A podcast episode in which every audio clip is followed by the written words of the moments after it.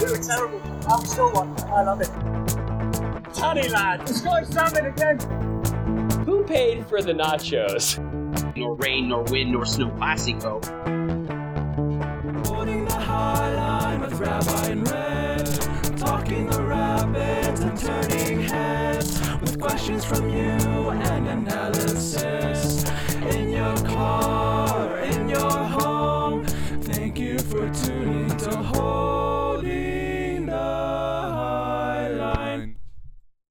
Hallo Fanatikeligen van Colorado Rapids. Je luistert naar Holding the Highline met Rabin and Rodhar. Ik hate Matt Pollard, and I am still so full of waffles, fries, and beer, you guys. we are sponsored by Icarus FC and Roughneck Scarves. It is Tuesday, April 19th, 2022. Happy belated Easter and Passover to those who celebrated. Sean Dyche, the greatest bald ginger in the world, is out at Burnley FC. The magic of the cup is back uh, with the third round of the Lamar Hunt U.S. Open Cup underway at time of recording. The Rapids can't get rail hawked or cup set if they get a bye to the fourth round. And all is not well in Rapidland. I'm joined now by a man who has never been beer showered at DeCoop as Cole Bassett steps onto the field, Rabbi Mark Goodman. It's good to see you, Matt. Welcome home from the uh, cold confines of uh, Northern Europe. How are you doing, man?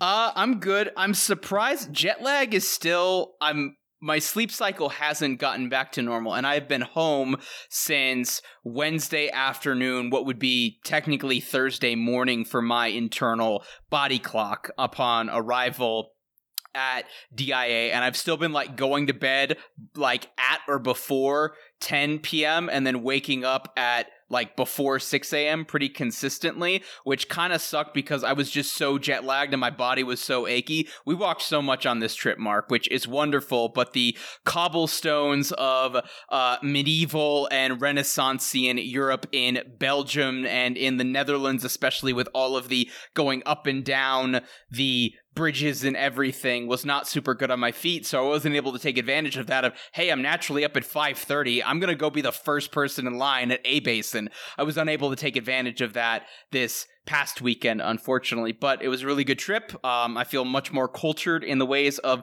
the dutch and the belgians um, in terms of their food history and everything. Saw multiple sites of windmills uh, went to kinderdijk that was absolutely fantastic. That's a stone's throw mark from rotterdam. I'm going to have a few pieces coming out both on last word sc last word on soccer and on uh, our Substack about both my adventures and advice I would give for listeners who are interested in doing a uh, PIDS abroad trip. Um, Antwerp is a wonderful place. Uh, Rotterdam is a great place to go visit on the train whilst staying in Amsterdam. And then I also, me and my dad got to do some super fun uh, history nerd stuff. We spent a day in Arnhem, which is the epicenter for. Um, uh, Project Market Garden, Operation Market Garden in World War II, and then we had a full day um, at Flanders outside Ypres or Wiper, depending on which side of Belgium you're in, the French speaking or the Dutch speaking, which would have been one of the epicenters of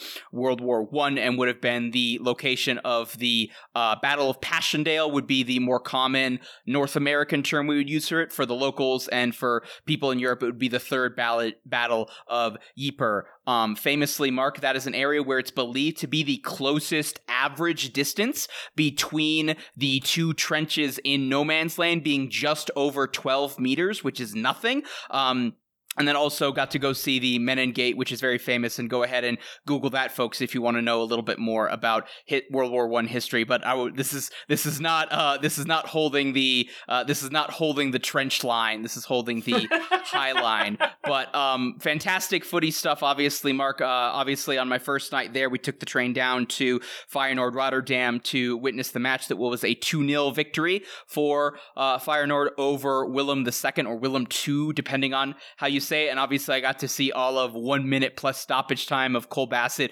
run around in a meaningless game that was just Feyenoord breaking up passes and doing very pressy things against a team that uh, was already out of it. Um, and then I got to go around and explore Antwerp. Unfortunately, I was there on the day before what would be their decision day. I don't know if they call it. Um, uh what's what's the word that I'm looking for? Championship Sunday. So Sam Vines was out and about and unavailable for media stuff and the stadium was not close to the uh, center where my dad and I were doing our foodie pub crawl and I chose to prioritize that over trying to figure out the train system in Antwerp. But absolutely fantastic trip. There will be more stuff on that folks and I'm happy to answer any questions for listeners or fans who generally want to know about it or who want a little bit more advice about doing their very own Antwerp or Feyenoord away day. Sounds like you had a great time, buddy. Yeah, it was absolutely fantastic. Oh, Mark, uh, what do you want to guess is the over under on how much money in beer, waffles, and fries I consumed? Two hundred dollars.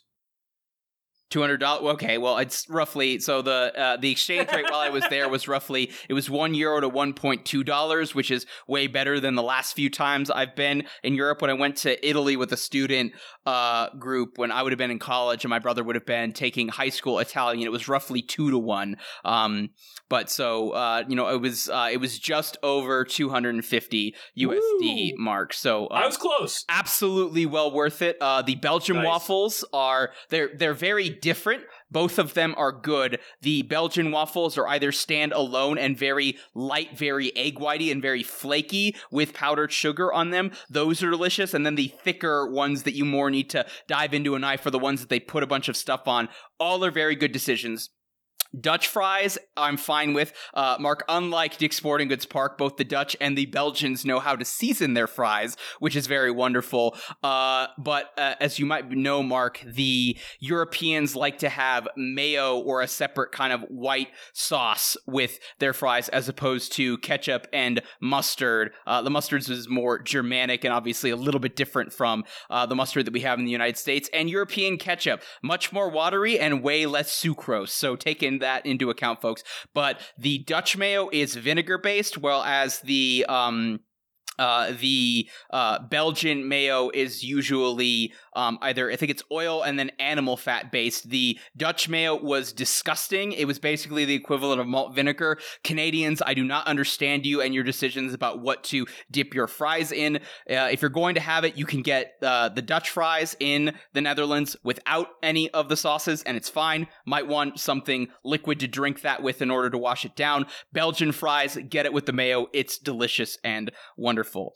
But this in- concludes my foodie segment of this. Uh, Mark, the Open Cup's back. I feel like this should be, if it wasn't for the fact that like the Rapids are historically one of the most cup set teams in MLS, for for our friendship, Mark, you and me individually, this is a national holiday because we love the Open Cup. We both have roots and connections in lower division soccer. Cup sets are absolutely fun. You and I were both watching we're paying attention to Detroit City versus uh, Columbus Crew and Detroit City winning that one in two to one. I currently have on background right now Houston Dynamo taking on their former USL Championship affiliate uh, Rio Grande Valley FC Toros. But Mark, we get to enjoy the Open Cup today and tomorrow at time of recording in a great space because we're not freaking out about which USL Championship team the Rapids are going to lose to. Yeah, uh, that is. It is really nice to finally skip this round as a Rapids fan. Um, it's been a good. It, it's been a good opening MLS round, although not entirely for MLS teams, as we saw. Uh, Columbus has already lost to Detroit City FC tonight by a score of two to one. Detroit scoring, I think, in the 86th minute um, to polish that one off. A couple of other teams uh, looking like they might be um, very weak going into uh, the next round. Inter Miami just barely kind of squeaked by Miami FC with an 83rd minute goal in order to get through that one. Um, uh, Chicago and Union Omaha in the 111th minute right now, drawn at 1 1. Dallas got by FC Tulsa 2 to 1. Houston squeaking by Rio Grande Valley in the 90th minute right now, 2 to 1.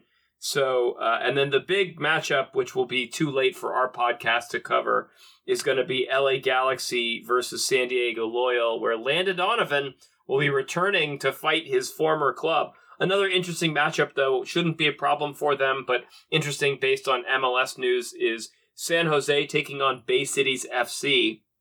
San Jose earlier this week dis- dispatched their um, manager Matias Almeyda.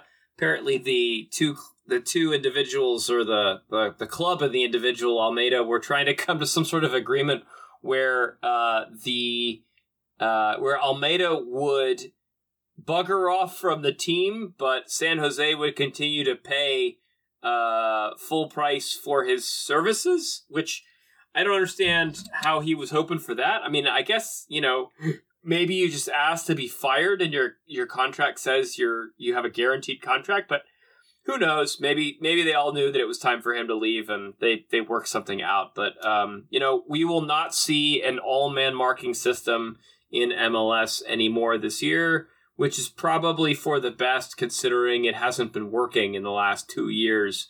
Um, which is too bad. The Rapids will be facing a, a San Jose team that will be, uh, you know, trying trying its darndest to re- reestablish its identity. Um, it was a lot of fun playing Matias Almeyda's team because you could pull them apart and stretch them apart and and so on. But you know, it looks it looks likely that uh, the Rapids will face one of those Western sided teams in the next round. Um, potentially, they might wind up with. Uh, Detroit City or Cincinnati, since those are middle country kind of teams. But more likely, it'll be um, Dallas or Houston, uh, or perhaps the winner of Chicago and Omaha. So that should be pretty interesting. Mark, wasn't there a League One USL Championship upset earlier today? I feel like that might have been one you would have been missing on the score line. Didn't didn't Birmingham Legion lose to somebody? Legion. Yeah, that's right. Good call. I forgot about that one. It was it wasn't an MLS team, so I didn't feel like it fell into the rubric of our podcast. But yes, South Georgia Tormenta, who's a USL League One team, uh, upset Birmingham Legion. Unfortunately, the team with the weirdest name in the whole um, of US of of US soccer in this in the cup competition, Flower City Union got absolutely waxed by DC United. I don't know where Flower City is or if it just lives in the clouds or maybe it's a consortium of all of the botanical garden employees of America come together to play soccer, but they got their butts kicked by DC United. So I guess we don't have to worry about who Flower City United is, but Union is. But they're they're a NISA team apparently. Maybe they're uh, maybe they're an offshoot of the academy for uh, Keukenhof Gardens FC, Mark, which is where all of the tulips are in the Netherlands. Um, but so that's uh, poor. I guess poor one out, folks, for uh, Enzo Martinez because he's with Birmingham Legion, and obviously he's uh, out of the bloody cup, unfortunately. Uh, what was the other thing that I wanted to say, Mark? The other matchup that you might be missing uh, from a geographical relevance standpoint, Mark, and listeners, if you're listening to us on Wednesday morning or Wednesday afternoon, you can still watch this game because it is on Wednesday night. Will be Real Salt Lake hosting Northern Colorado Hailstorm FC. Go back a couple weeks and check out the special I had where I talked to a couple of players and Eamon Zayed, the new head coach for them. That was prior to their Open Cup match against the Switchbacks. I think we're counting that as a cup set, Mark. You know, That game's tomorrow. Yeah. So there's a whole there's a whole other slate of uh, of Wednesday night games, all sorts of interesting ones. Uh, but yeah, that's one of them. Yeah, so um, I think that one's super interesting. Obviously, I would say you know un- unless you have some reason that you have another uh, League One team, I would assume Northern Colorado Hailstorm would be the League One team for most of you listeners. And obviously, by de facto, you have a team based in Colorado playing RSL, regardless of what the implications are for the Rapids. You want Real Salt Lake to lose that one, so pay attention to that. And then, Mark, we might have an all Colorado matchup again in the Open Cup, which we would not have seen since the uh, 1 0 Dylan Cerna Blazer against. Uh, uh, Northern Colorado Hailstorm. And correct me if I'm wrong, Mark, I do not believe we have had a Lamar Hunt U.S. Open Cup, Rocky Mountain Cup matchup in the history of Real Salt Lake and the tournament. So um, either of those matchups would be for the Rapids to get uh, a Rocky Mountain Cup Open Cup, they would have to like win a couple games in the Open Cup, which they haven't done in a long time. So um, we've we've been we've been dropping that first uh, MLS matchup that we have consistently for years. Although when I was living in Colorado, I went to all the Open Cup early matches and saw some real bangers, some really fun ones.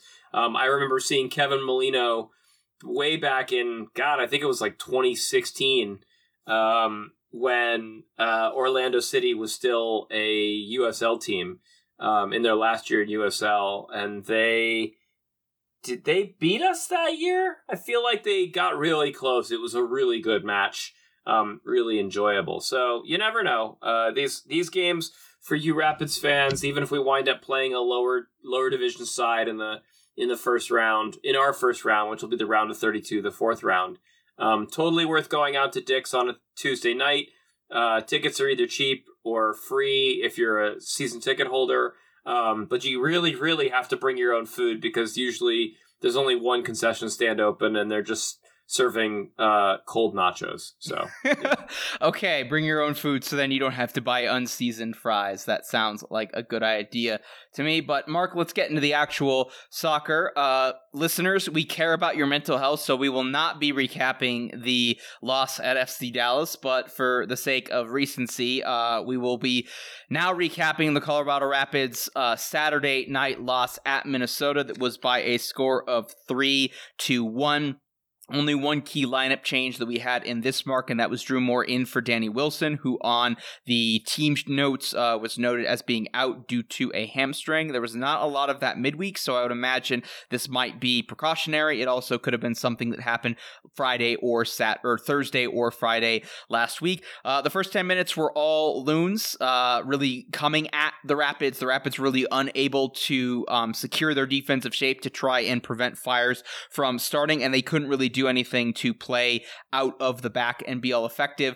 Uh, then about a half hour in, Mark, we had probably the most bizarre yellow card fest that I've ever seen. In that we had it instead of in the 60th minute, we had it starting in the 30th minute. Uh, you had Lucas Esteves for time wasting for poking a ball away from a free kick that was won in and around the penalty area for Minnesota. You had Three minutes later, a tactical foul for Diego Rubio that was given a yellow card. You had a first half nil nil time wasting for a goalkeeper on a goal kick, which I'm not sure I've ever seen, Mark. And I've seen way more. Le- I've seen in terms of amount of time given, double that leniency, even in situations where it was absolutely warranted in the second half by the team that was up. And then obviously you had absolute shenanigans uh, just after that, Mark, where Jack Price comes in, albeit from behind on a Minnesota player, but no studs up. No, he doesn't get the ball, not even that much contact. How much of it was selling, I'm not going to speculate on. It goes to a straight red. Um,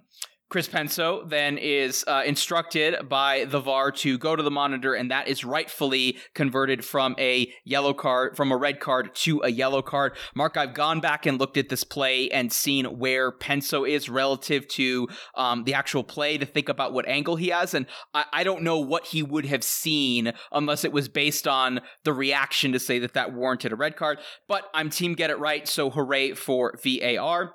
42nd minute, Dibassy gets on the scoreboard for Minnesota on a recycled corner, thumping header, and there were multiple instances there, Mark, where I think the Rapids could have done better. And then right on the stroke of halftime, Diego Rubio on a break from Mark Anthony Kaye with a perfect weighted ball gets through Dibassy and the goalkeeper, Dayne St. Clair, and Rubio has a tap in. The flag went up for that one, and then rightfully VR gets involved and calls that as a good goal. So we are halftime 1 1, despite the Rapids being very, very poor. And they come out in the second half and they're much better. Chances for Lewis, chances for Rubio on a corner. Rubio has that great little turn where he cuts inside and creates a shot, shoots, hits the outside of the post. Dayne St. Clair did get a touch to it. And then moments later, you had Barrios playing in Rubio, who was 1v1 with Dayne St. Clair, albeit with not much of an angle with the goalkeeper off his line. And then moments later, Andre Shinyashiki, and then another fantastic acrobatic reactionary save from the goalkeeper. And then, Mark, all the wheels fall off with with Minnesota getting goals in the 77th and the 79th minute. Robin Lod first on a very similar play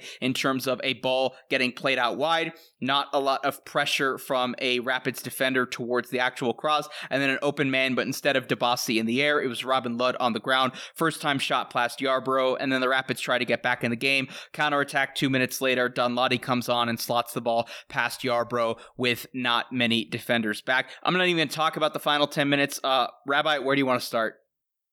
Uh, I mean, my biggest comment. So we want to do bad thing, good thing, random thing. Is that like the? Are we still? Are we still doing that format anymore these days, Matt? Or you want me to just randomly ram- ramble about things? I feel, Mark, like it's uh, this is a, a, bit of a meta, like uh, inside baseball comment, listeners, that some of you appreciate, and a number of you are already hitting the forward 15 second button.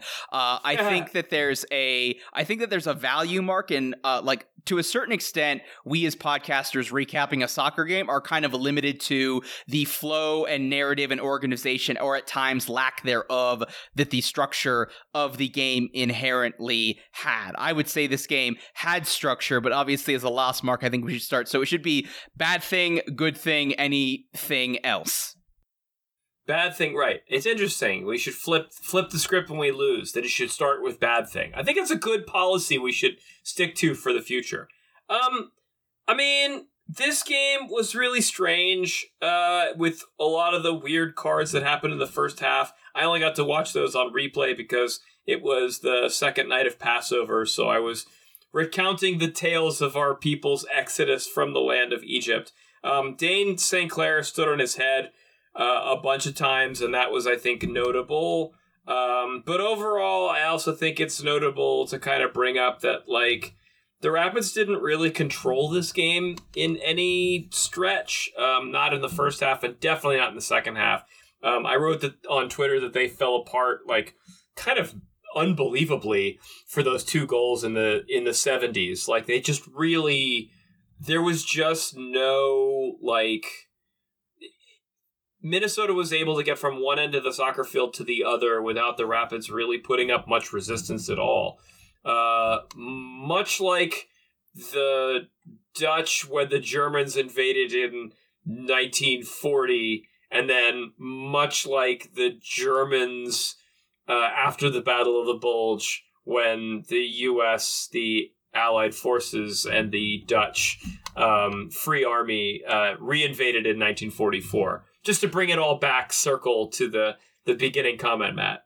Um, that that was, I think, the most troubling thing for me. I think the interesting thing to note for Rapids fans was that they thought that our biggest problems were failing to convert our chances. That's not what I saw in this game. I mean, we definitely did fail to convert chances, but I think there's there's becoming like a kind of a I forget the exact term for it, but like I wouldn't call it confirmation bias, but like um Rapids fans are now have been conditioned from the beginning of the season to look at games solely through the prism of the striker and then assume that every time a striker fails to convert a chance, that's uh, proof. I guess it is confirmation bias. Um, that's proof that we don't have the DP striker that we're supposed to have, and that Diego Rubio is not good enough. Diego Rubio's actually been pretty good for the last couple games.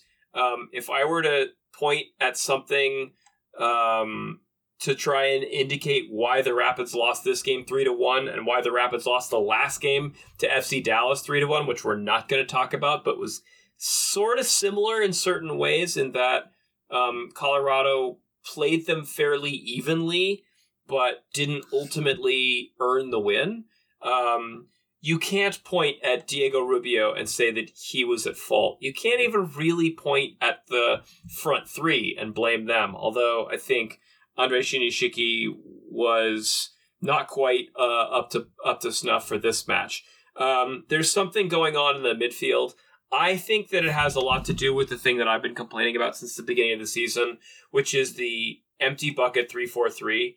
Um, that I have real concerns that when we only have two midfielders um, kind of in the center of the pitch, um, we can get over, outnumbered and stretched out, especially when we're kind of leaning forward when we're when we're coming from behind, um, and when we're playing on the front foot when it's like one one. So Um, that we just don't look as dynamic in trying to create through the middle of the field. And we don't seem, here's the shocking thing in this game, we don't seem to defend through the middle of the field as efficiently as we do. I think a lot of folks, and this is my last comment, Matt, and I'll turn it back to you.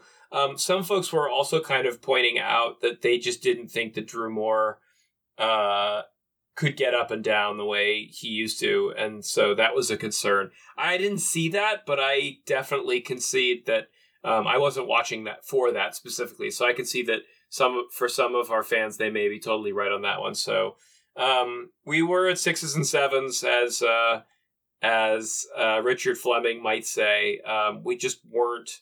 It was all hands to the pump defending in a lot of situations, um, and we need to start. We need to get back home. We need to control games. Um, and we need to look front to back like a solid soccer team again because we haven't for the last two weeks. Yeah, a lot of really good points there, Mark, that I would certainly agree with. You know, I would say passing out of the back, Drew Moor was okay, but obviously he wasn't great, and clearly he looked like a player who has not started a game in a while, and he was not as good from an organizational standpoint as I think Danny Wilson has been capable of this season. And certainly I think that that loss, that drop between where those two are, given how much one is played in their form versus the other, um, was certainly felt.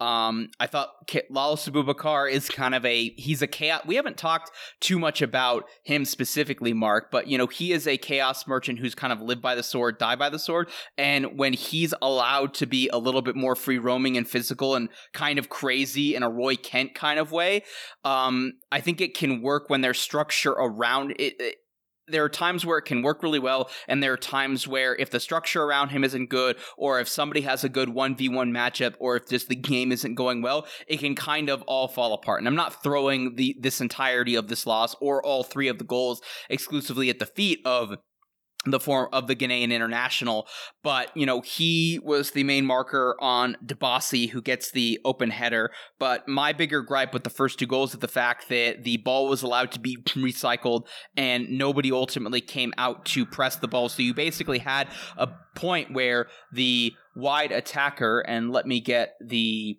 two uh, players who would have had assists on that give them credit. It would have been Emmanuel Reynoso on the Dibassy header, and then it would have been uh, Hassani Dotson on the goal to Robin Lod. Had a chance to take a touch to then create the angle, pick their head up and actually see, realize there's nobody in front of them so they don't have to course correct in any way, and then basically just pick their head up, find the open man, and then pass it to the open man. That's just, it's too easy, which I think to your point, Mark, my bigger concern than what they're doing from an attacking standpoint, the Rapids had chances in this one. Dayne St. Clair made a bunch of fantastic saves. I think there's no question in my mind prior to the second Minnesota goal, he's the man of a match, having already conceded a goal earlier.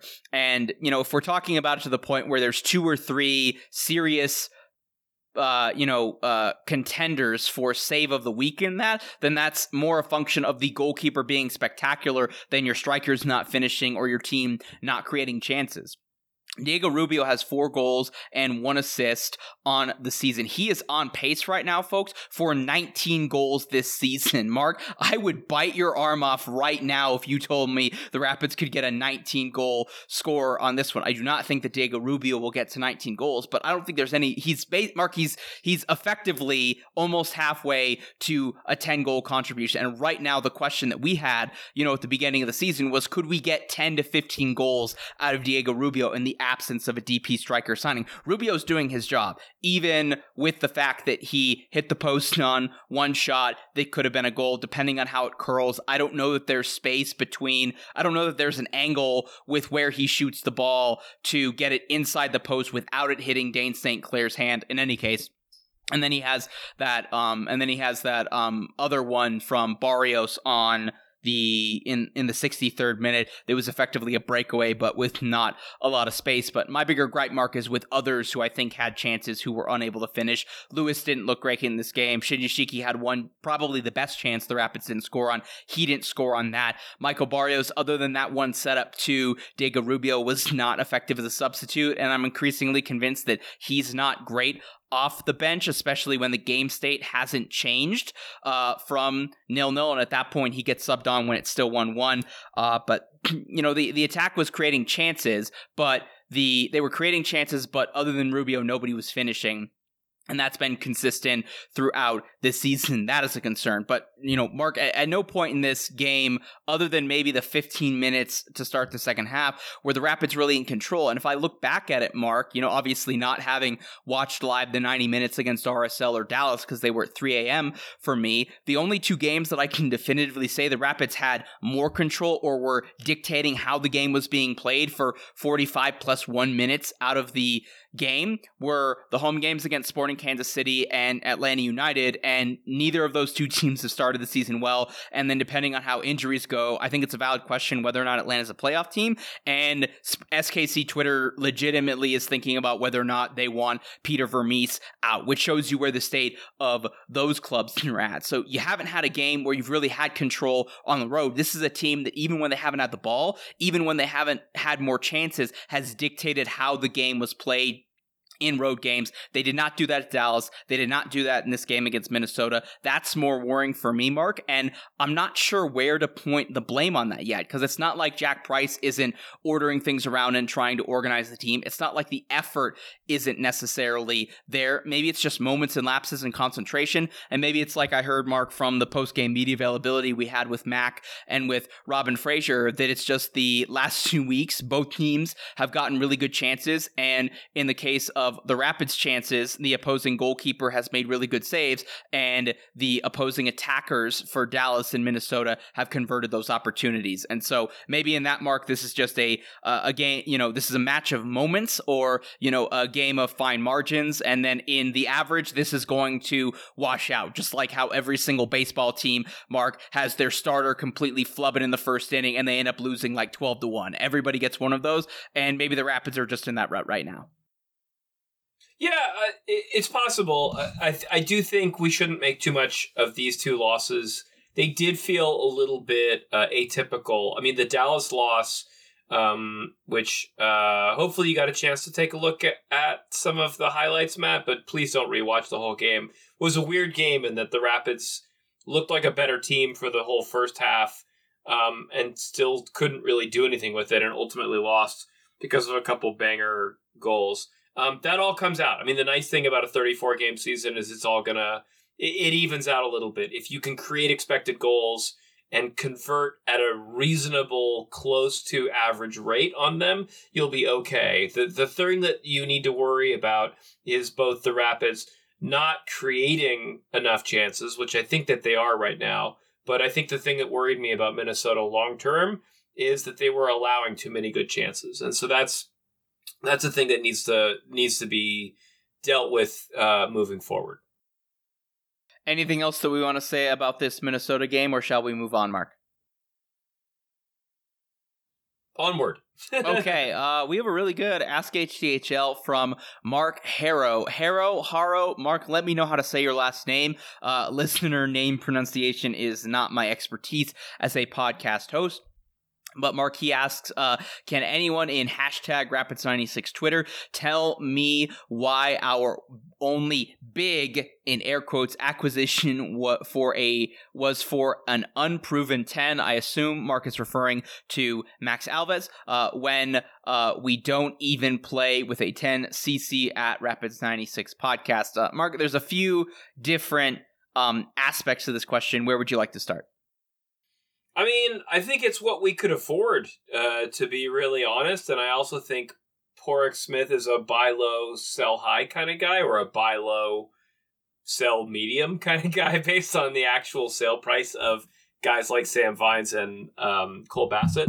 We're not a big club that can spend – David Beckham level money on big. Not, not we can neither spend like David Beckham with Inter Miami, nor can we spend like LA Galaxy when they got David Beckham. So we're not going to blow out the uh, the budget on getting a guy who we really can't afford. That means that we're we're gonna we're gonna buy a player who we're gonna have to wait for a couple years to see if they come dude. Um, come dude, come do. Um, uh, Braian Galván is a great example of this, right? I actually think because he's injured, we've kind of forgotten all about him. But Galvan was a guy we acquired, and then he didn't really play for a couple weeks. And then he started to like step in um, off the bench, and then he got a couple of spot starts here and there.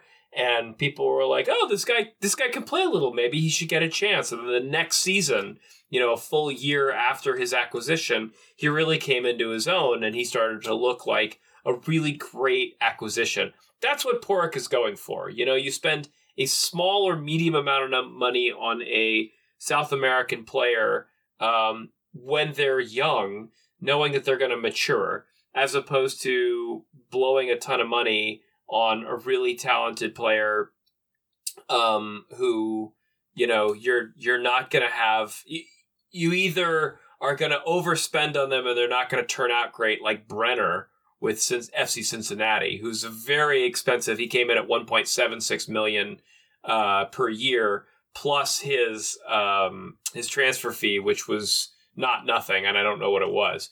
Um, but like you're going to spend a lot of money on a guy like that who um, his expected uh, his his G plus his um, uh, goals um, uh, kind of created statistic by American Soccer Analysis indicates that he was the worst player in Major League Soccer last year um, on on aggregate and you you know so you add to that what he cost and you've you've got a total hole in your lineup um, that's what you want to avoid, right? Um, this may sound like Pádraig apologetics or um, explaining why I am all in for the Colorado Rapids, that they should just put me on the payroll as uh, in the communications department, making excuses for them. Um, it's not. I mean, we we just have to we just have to acknowledge that this KSE team is not going to spend a lot of money on players. So if they're going to spend inexpensively on players, they have to hit.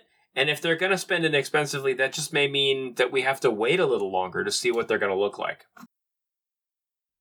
I think you addressed the root of uh, Mark H's question, Mark G. um, I'll, I'll address kind of. There's a couple of other nuance points there. So I agree. Max is unproven in that he did not he did not establish himself in the first team in the Brazilian first division to have a large sample size of who he is as a player. Just because a player is unproven in that regard doesn't necessarily mean that there aren't underlying analytics or other homework that you can do to get a good understanding of where a player is at and also where that player's potential was. Cole Bassett, Mark, in his first year with the Colorado Rapids, or even before signing, was unproven in terms of playing at the MLS level. But Mark, you were at that. You've told this uh, this story to me at least ten times and on the pod at least multiple times about so being about being at training, and there were a couple academy kids that were in and un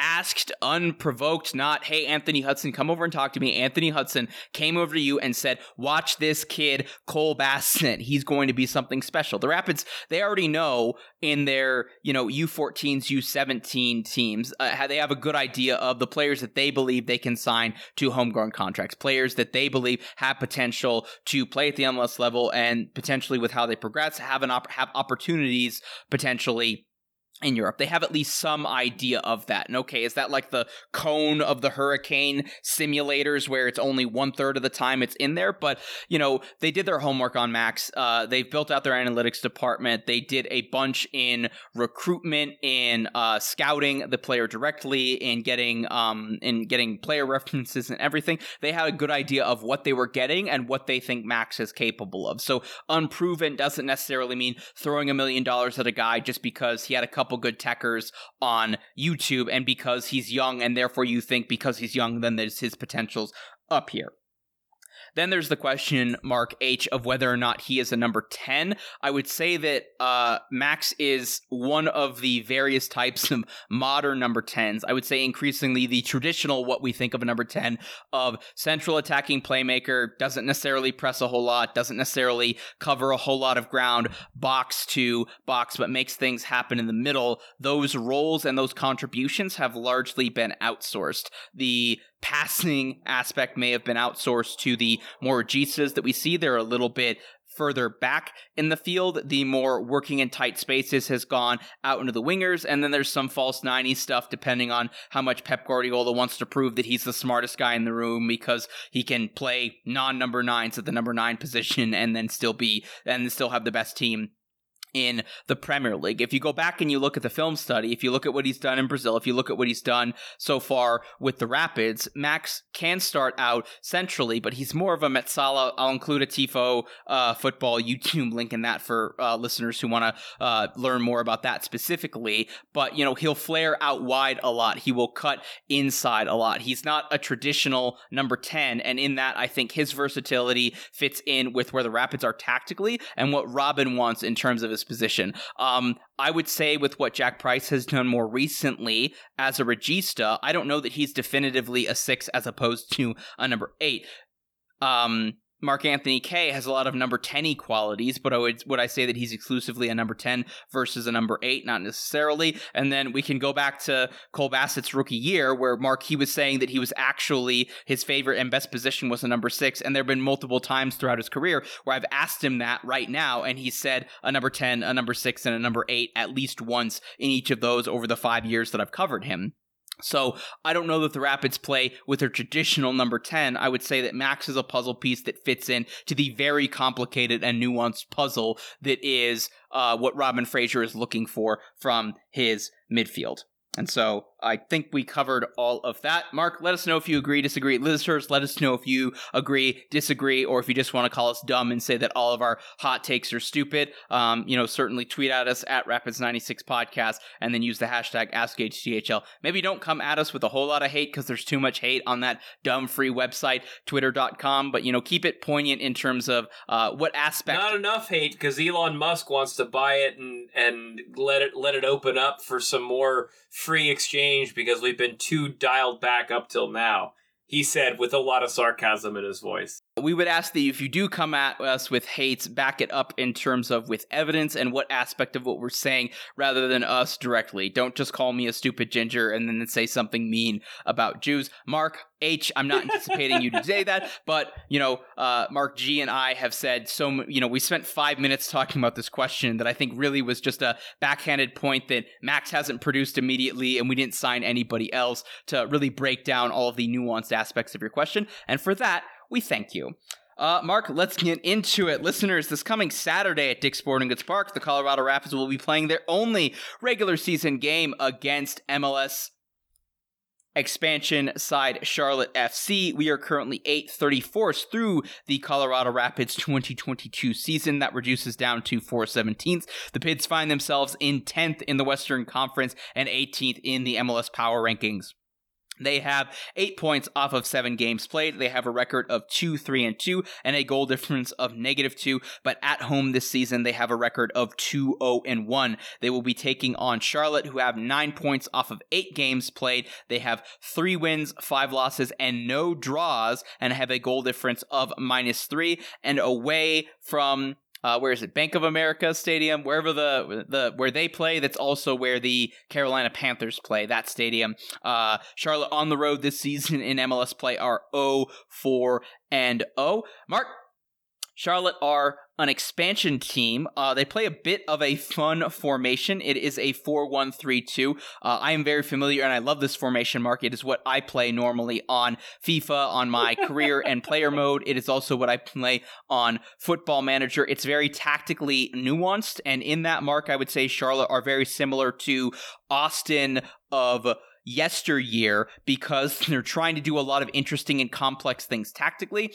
And that's really hard to do when you have a bunch of players who are new to a league, new to each other, new to the club, and then maybe also as their head coach with probably the best preseason Spanish language quote in the history of Major League Soccer pointed out, didn't necessarily get their roster build as good as it could have been, but nonetheless they find a way, they found ways to score. I would argue, Mark, that most of their results have come in advantageous fixtures. They've typically been at home. They've typically been against teams that are struggling. They got a win over New England Revolution after New England crashed out out of CONCACAF Champions League. They got a win against Atlanta when they were starting to get hurt. They beaten Cincinnati. Uh, you beat Cincinnati, good for you, kind of a thing.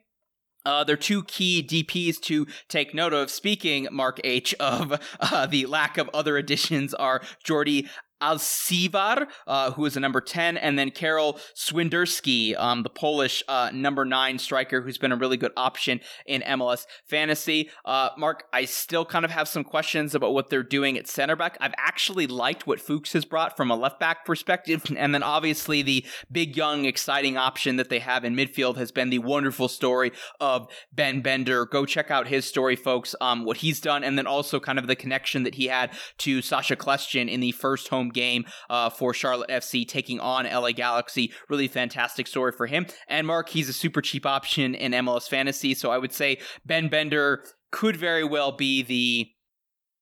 I don't want to say Cole Bassett because he was an MLS draft pick. In any case, he's their their hashtag play your kids guy. And then their number six at the uh, base of the uh, 4132 mark is Brandt Bronico. Mark, what have you seen so far from Charlotte FC in their expansion season? What are you expecting from this Saturday?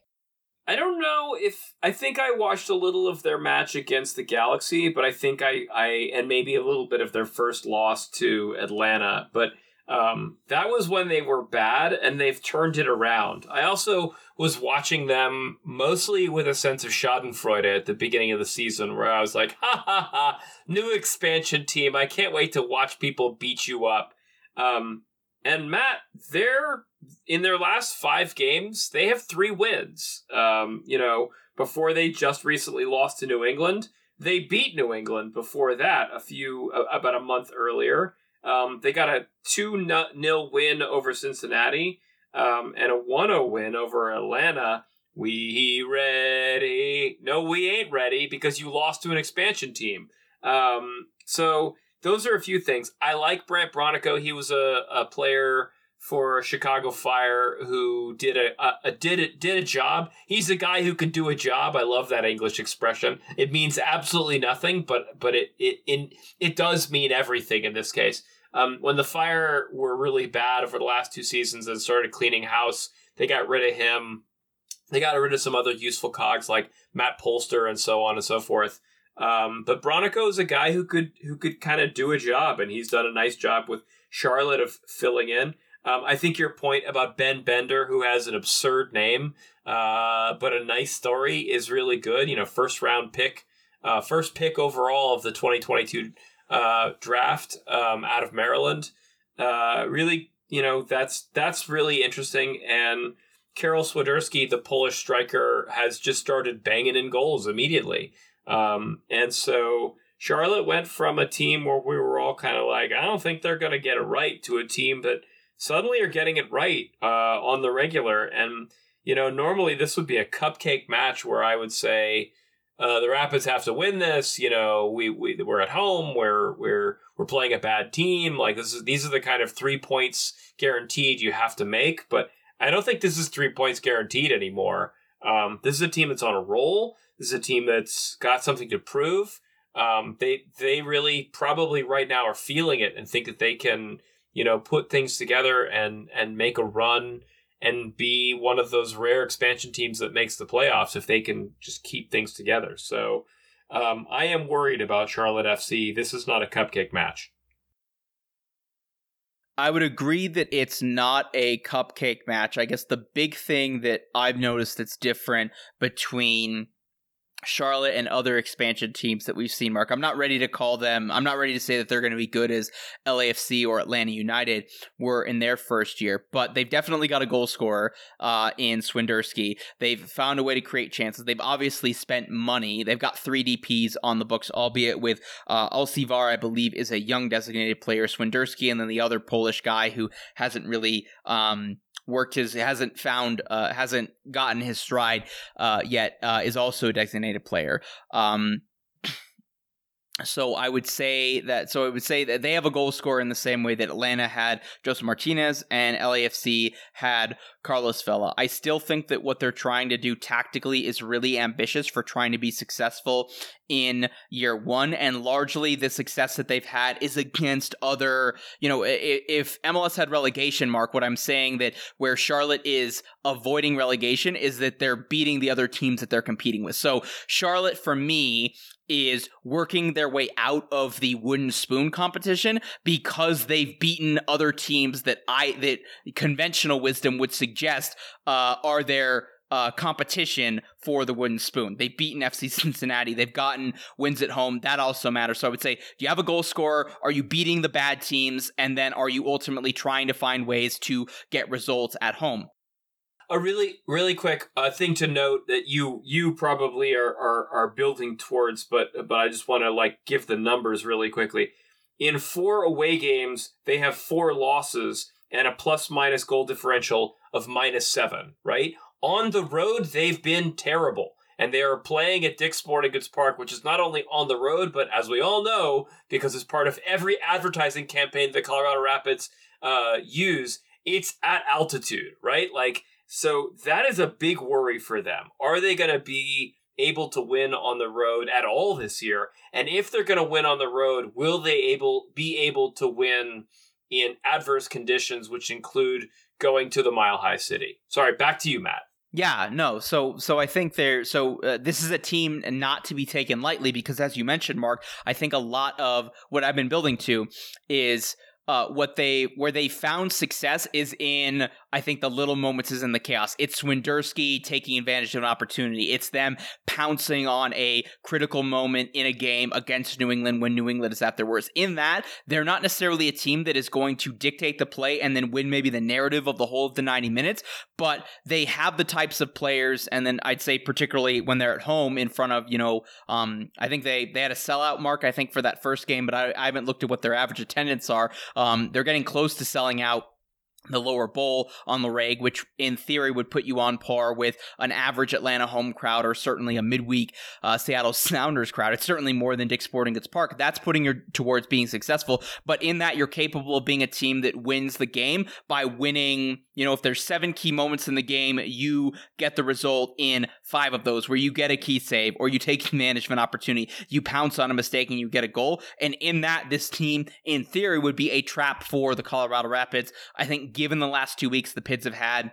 Um, it like they the the Rapids could be playing like the could be playing uh, Real Colorado's like U10 boys team right now, and they still wouldn't take them. They still wouldn't take them lightly. They would go out and try and absolutely crush them. So on your point, Mark, about where what Charlotte has been on the road the long-standing track record of teams going cross country and cross conference playing on the road combined with the fact that you have an eastern conference team with it i believe its first western conference road game on top of its first road game at altitude this has to be eh, this has to be three points in terms of what other teams I think are going to be able to do against Charlotte as Western Conference teams, Mark, but also this is a team that is going to be able to give you trouble because of how they've ultimately how they've had success is how Dallas and Minnesota have been able to have success against the Rapids, even if Minnesota and Dallas weren't dominating both halves for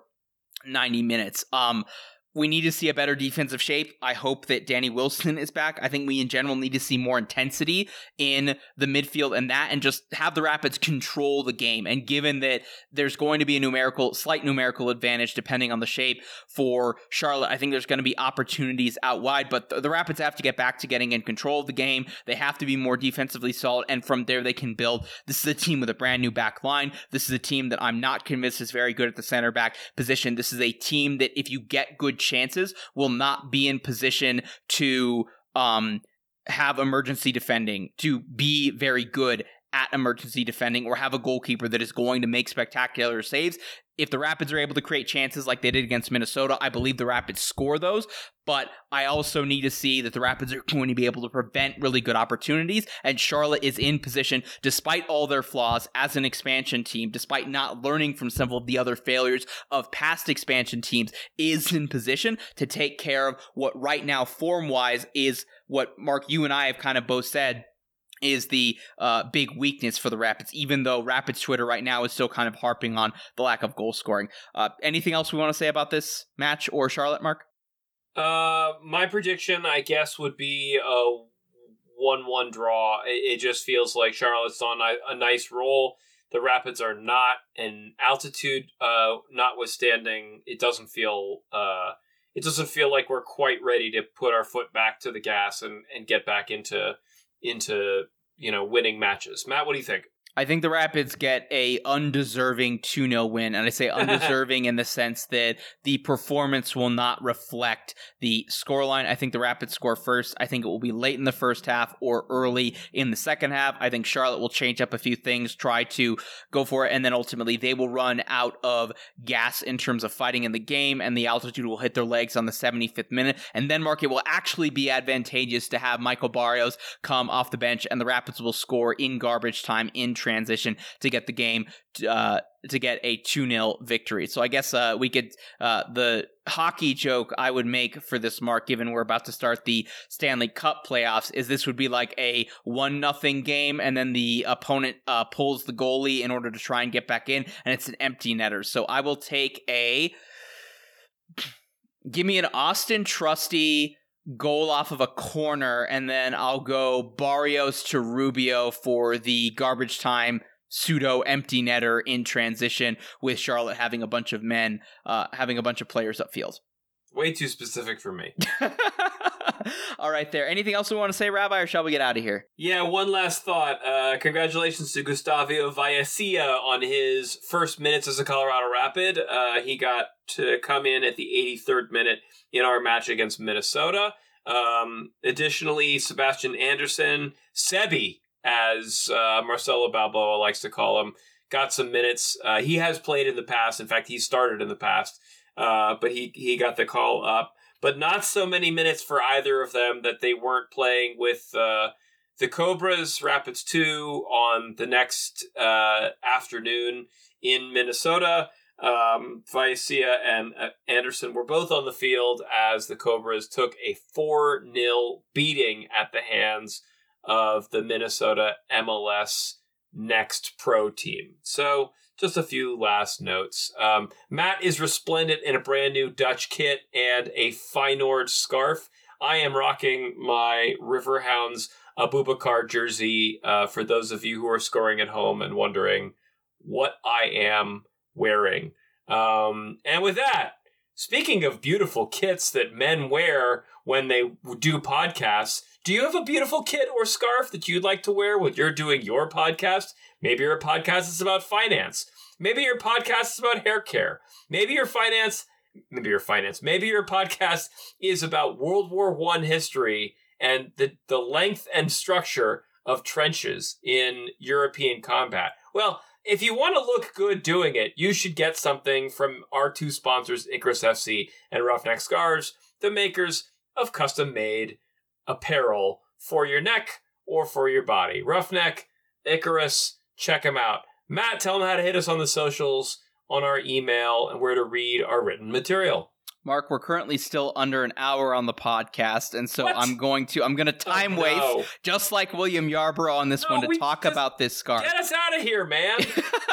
so uh, a lot of Dutch clubs, Mark, uh, in the Netherlands, so they have provinces as opposed to states, and then certain regions make a really big deal out of their province flag, not unlike the state of Colorado making a big deal out of its flag. The uh, I can't remember the name of the province, and I would butcher its pronunciation, but in Rotterdam, their province uh, is the is a three bar flag that goes green, white, green. Green is a very common secondary color in merchant paraphernalia for Feyenoord. It's also a very common color for their secondary kit on their training material, where they have the crest, the badge on the left side for the shirt wear. On the right, they have kind of a alternate logo that has some green in the white. Kind of looks like um, Fulham's crest, but with green, white, green instead of black, white, black in any case, Mark, so a lot of clubs will have this kind of merchandise. And so if you don't get a Feyenoord red and white scarf, one of the very common ones they have is this green one that I got. And it's very cool because it has um, architecture and then kind of the local landmarks of the city. Rotterdam and Feyenoord are very modern cities by Dutch standards because um, the being a harbor city, it was absolutely destroyed by the Nazis prior to the Netherlands surrendering in World War II. So it's a lot of modern architecture, particularly in the downtown area uh, where I was walking and everything. It's all brand new stuff, and a lot of the new construction that they've had is new as of this century. So they've got a few kind of uh, they've got a cool tower thing on here. They've got a cool the tallest skyscraper that they have that is probably they look at it in the same way, Mark, that we look at the uh, cash register or the mailbox building downtown Denver. They've got two very modern bridges, which I think are cool. And then they've got the lighting of kind of the stadium as well, which is very interesting. And then um the I don't remember the name of these things, but it's a bunch of weird concentric geometric like cube houses, but like put as like upside down pyramids. Um I'll post a bunch of photos of these on the Substack article that I eventually write this week, and then I'll post um the fo- pictures of the flag as well on the scarf as well on Twitter and then on the Substack article. So watch out for that.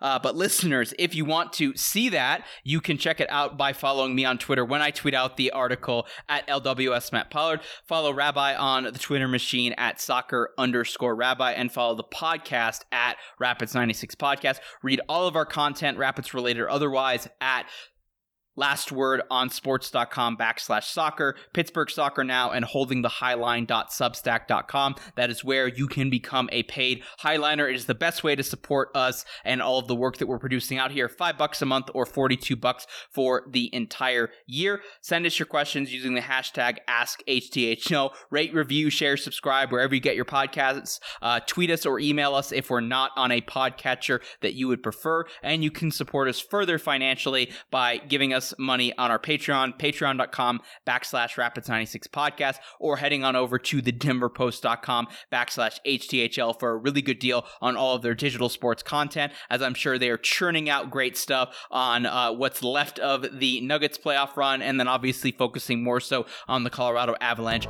Listeners, we'll see you next week. Peace.